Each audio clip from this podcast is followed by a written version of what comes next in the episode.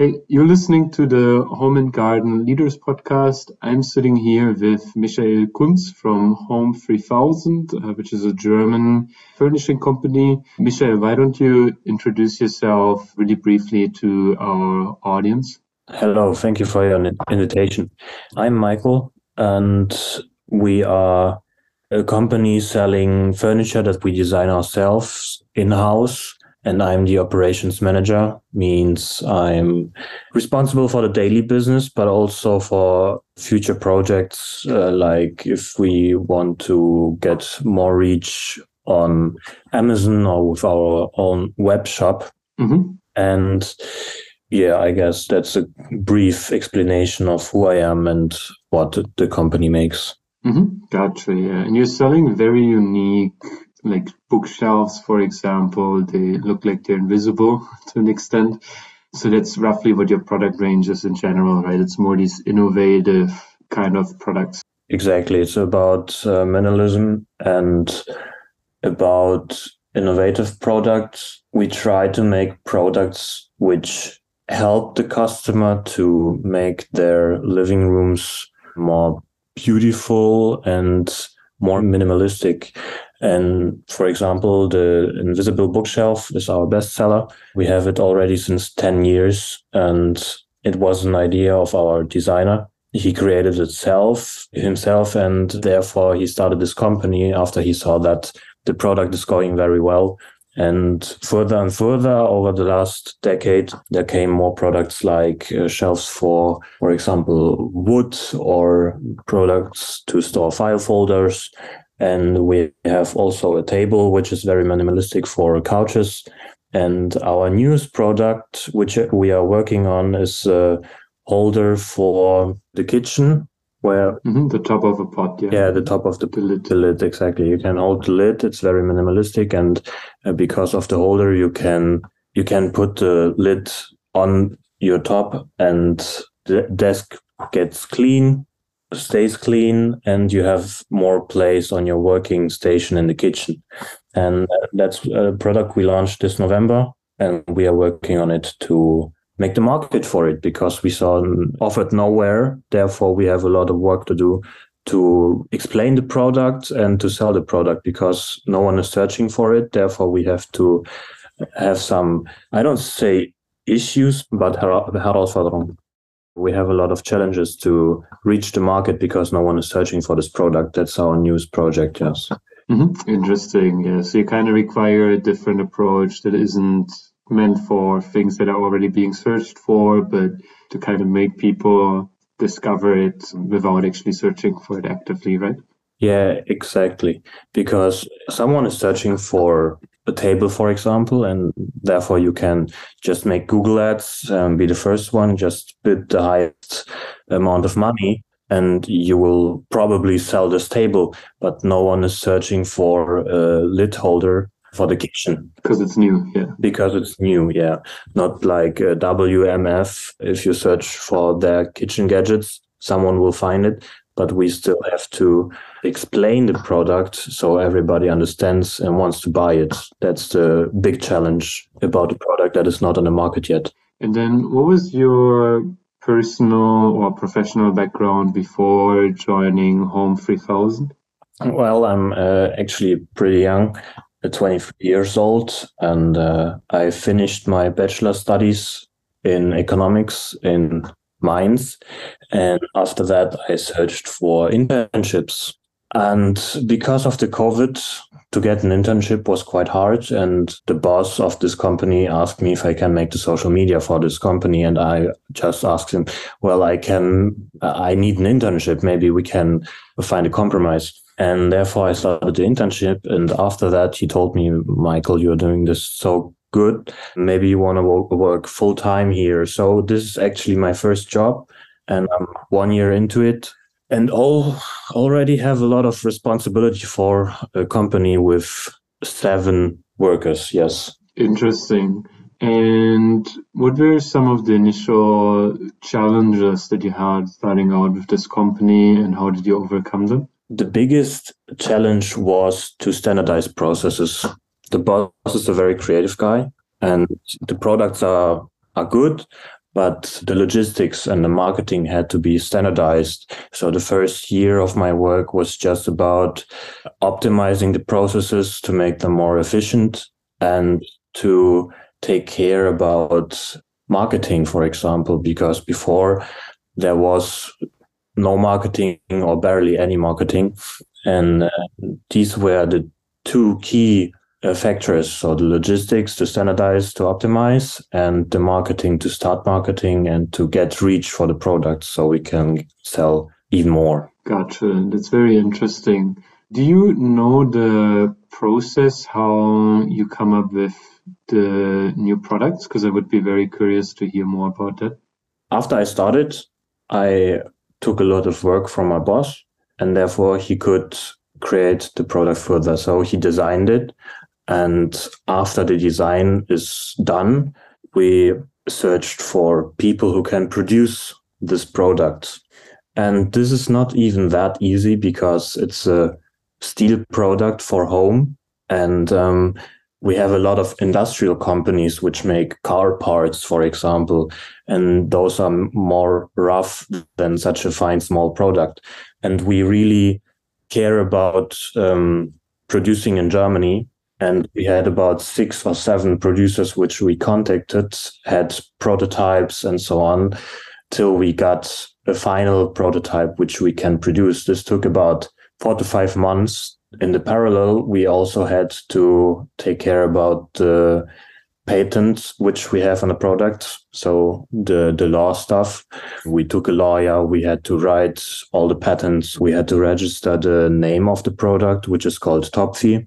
And uh, those were the first steps. So you have to communicate a lot and very detailed about what has to be produced with the producer and uh, keep steadily working on it till the final prototype evolves. And after that, the, the biggest part of the job is done. After that, you just have to create texts, create pictures, which we made in house too. With uh, my my boss is more the creative guy, so he made the photos, he edited them.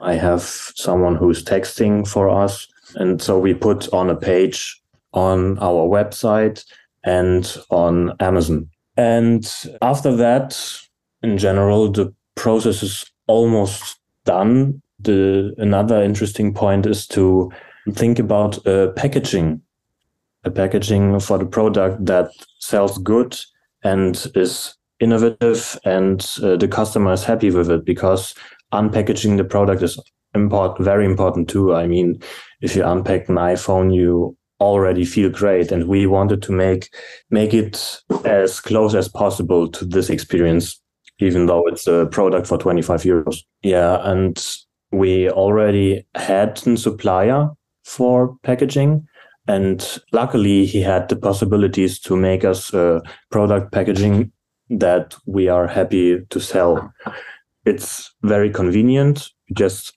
open it up and there is the instructions already inside glued in. And we we plan to print it on it the instructions. But also we can send this package directly with the Deutsche Post. So this is this is very important that we have a packaging that can be sent but the customer is still satisfied with the kind of the packaging Mm-hmm. Very important part of that too. And after that, the general product development part is done there are also details about how do you send it with Deutsche Post? Do you want to send a package? Do you send with Warenpost? How do you organize it with your logistics? How many pieces do you order? Many, many details which you have to consider. But this is the general process for understanding what has to be done. And it took, in the end, about eight to nine months from design to launch of the product, even though I think it's a very simple product. The patent part specifically, how long does it take to get? Because I heard about cases where this can take a couple of years depending on the country that you're filing it in and the kind of product you're filing it for. So, how long does it take in your case, roughly? Do you know? Yeah, it took about uh, three to four months Oh, that's really short. Yeah. yeah, that's really short. That's much less than I thought it would be. Yeah. Yeah, it it it didn't take so long because the product is quite simple. It's it's just it's just a text about 25 pages which we registered so what is the product what can it do what is saved against what does the patent defend us from so what can't be copied and so on it's quite simple in 25 pages summarized but f- four months was good. But i have to say indeed this lawyer already worked for us before and uh, he knew the process and we knew how to work with each other. I think that played a big role too. And then yeah it's very different than for example pharma, right? Because if you want a drug approved it takes like a really long time and then the patent lasts for a really long time as well with these furnishings how long do the patents last roughly there are different type of patents for example um, there is the patent for if if we talk about Siemens, they have like big machines. They have patents for 30 years, for example. Our patent is called small patent. We can prolong it after 10 years. It's for 10 years. And then there is a patent for just for design, which we have on our invisible bookshelves, which has to be prolonged every five years for a maximum of 30 years, I guess. Mm-hmm. Interesting. Yeah. Yeah, that makes sense. Yeah, it's also good that you can actually renew it and it doesn't just expire because like 30 days is a very 30 years, sorry, not days, is a very good time frame as well. Interesting. And how would you describe the current situation of the company? Well, the current situation is kind of hard to explain because we have those globally uh, occurring issues like the war and, and COVID is still not finished uh, yet. There are still issues, and um, steel prices are rising and gas prices are rising, which is important important for our, our powder coating. But still, we are selling goods, and we could raise our prices so we can keep our margin. It's not that bad, but for example, if we see 2021 and 2020 there was a growth about 30 40% that's nothing similar to this year because of the because of the rising prices and uh, the issues on the world. I see. And where do you see the company in the long term? So in five years ten years etc etc my goal personally is to grow the company and how do we want to do this because we standardize a lot of processes we have way more time for the creative part. So the the product designer of us, he has a lot of products in pipeline, which he wants to develop um, one after one, and we plan to get in more workforce so we can finish projects faster. Like for example, the small product here took about eight months. This could be shortened, and um, therefore we can launch more and more products which are still in our innovative and minimalistic way. And um, I plan to make more product launches, make more products which sell good, so the company grows. In five years, I expect that we have about 20 to 30 workers, so about threefold to this moment. And what would be an interesting story that you would like to share? with the audience? The most interesting story is about the Topfi, which we invented just now. But I think for the audience, it could be quite interesting that the rule of Pareto, the 80 20 rule, do you know it? Mm-hmm. Yeah, big fan.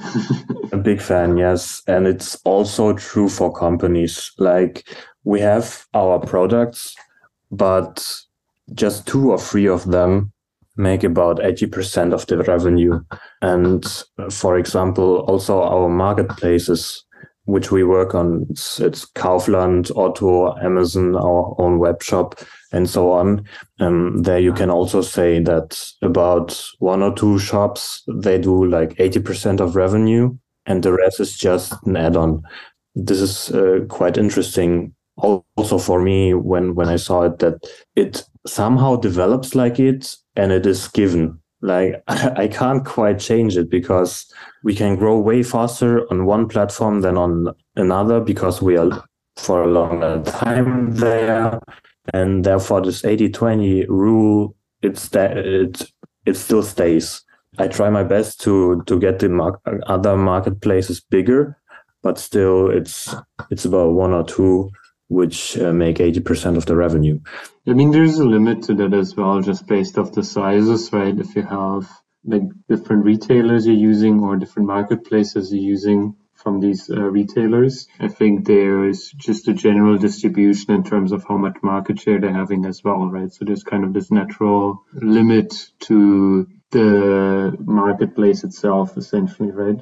Yeah, exactly. Because if you look on the on the global players of uh, marketplaces, marketplaces, it's it's Amazon.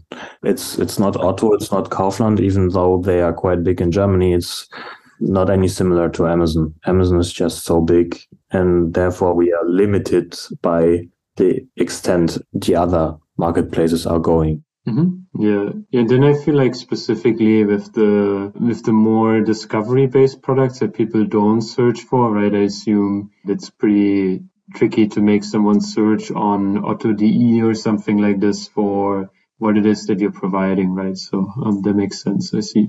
So, what are three takeaways that you would like to share with our audience? That's a really good question. From my year of experience are that first one is that don't give up. Just keep on doing and think about how to do things different to make them new, rethink processes and always stay creative. So uh, don't give up. There's a lot of things that you can do, especially in online business. And the best method to know which works best is just try and error. You can't know how the market decides. You just have, for example, try a new marketplace, try a new marketing campaign, try a new social media. Um, like you can work from Pinterest, you can work from Facebook, Instagram, TikTok, and Google. So try and error always very big takeaway. And the third one, organize yourself. So first you have to organize your private life before you can organize your business. It will not work out if you want to scale a business, but you can't uh, even eat healthy, for example. Eat healthy, have a social life, be healthy. And then if this works out, you have the routine in it, you can take care about other stuff like working in a business, scaling it, getting bigger. Yeah, these are the three takeaways I have. Mm-hmm. Yeah, yeah. I think it's what is it, Maslow or Maslow's uh, pyramid of needs or hierarchy of needs, right? Yeah, Maslow. Yeah. Yeah, where it's actually start thinking about how to improve something. You really have to cover a lot of areas already in terms of needs that, uh, that people are having, right? At least consistently and maintainably interesting. Okay, great. Um, then any last words? Thank you very much for the invitation. I was very surprised. Thanks for coming on as well. Yeah. Because we are a quite small company, uh, therefore I didn't expect that uh, someone write me uh, here, come to a podcast. I would say keep hustling. nice. Yeah. Great. Uh, you're actually the first German guest uh, that we've had. We had a lot of people from the UK, from the US, etc., etc. So this is good to have that in a bucket list. Perfect. Yeah. I listened to one or two episodes. I thought it was quite interesting, and I hope that my English was proficient enough. Uh, oh yeah, don't worry about it. It's completely fine. It's a, uh, I think with uh, Germany specifically, the education system really makes everyone speak English quite well. So right now, my girlfriend, she is uh, not German, and she talks to my parents in English without any issues. And my parents, they're 60 years old, 63 years old, and sometimes they don't know a specific word, but then they figure it out. So it's uh, it's an interesting thing about the German education system for some reason. Yeah. Yeah, that's wonderful. But I think I met someone in Egypt. She was from uh, Norway. She talked way better English than anyone I know from Germany. She, she learned it better. Yeah, uh, again, thanks for taking the time for this and coming on as a guest. And yeah, looking forward to speaking again soon, right? Yeah, let's uh, stay in contact. I'm very interested about your project with your podcast. Maybe we can meet up sometime. Sounds perfect.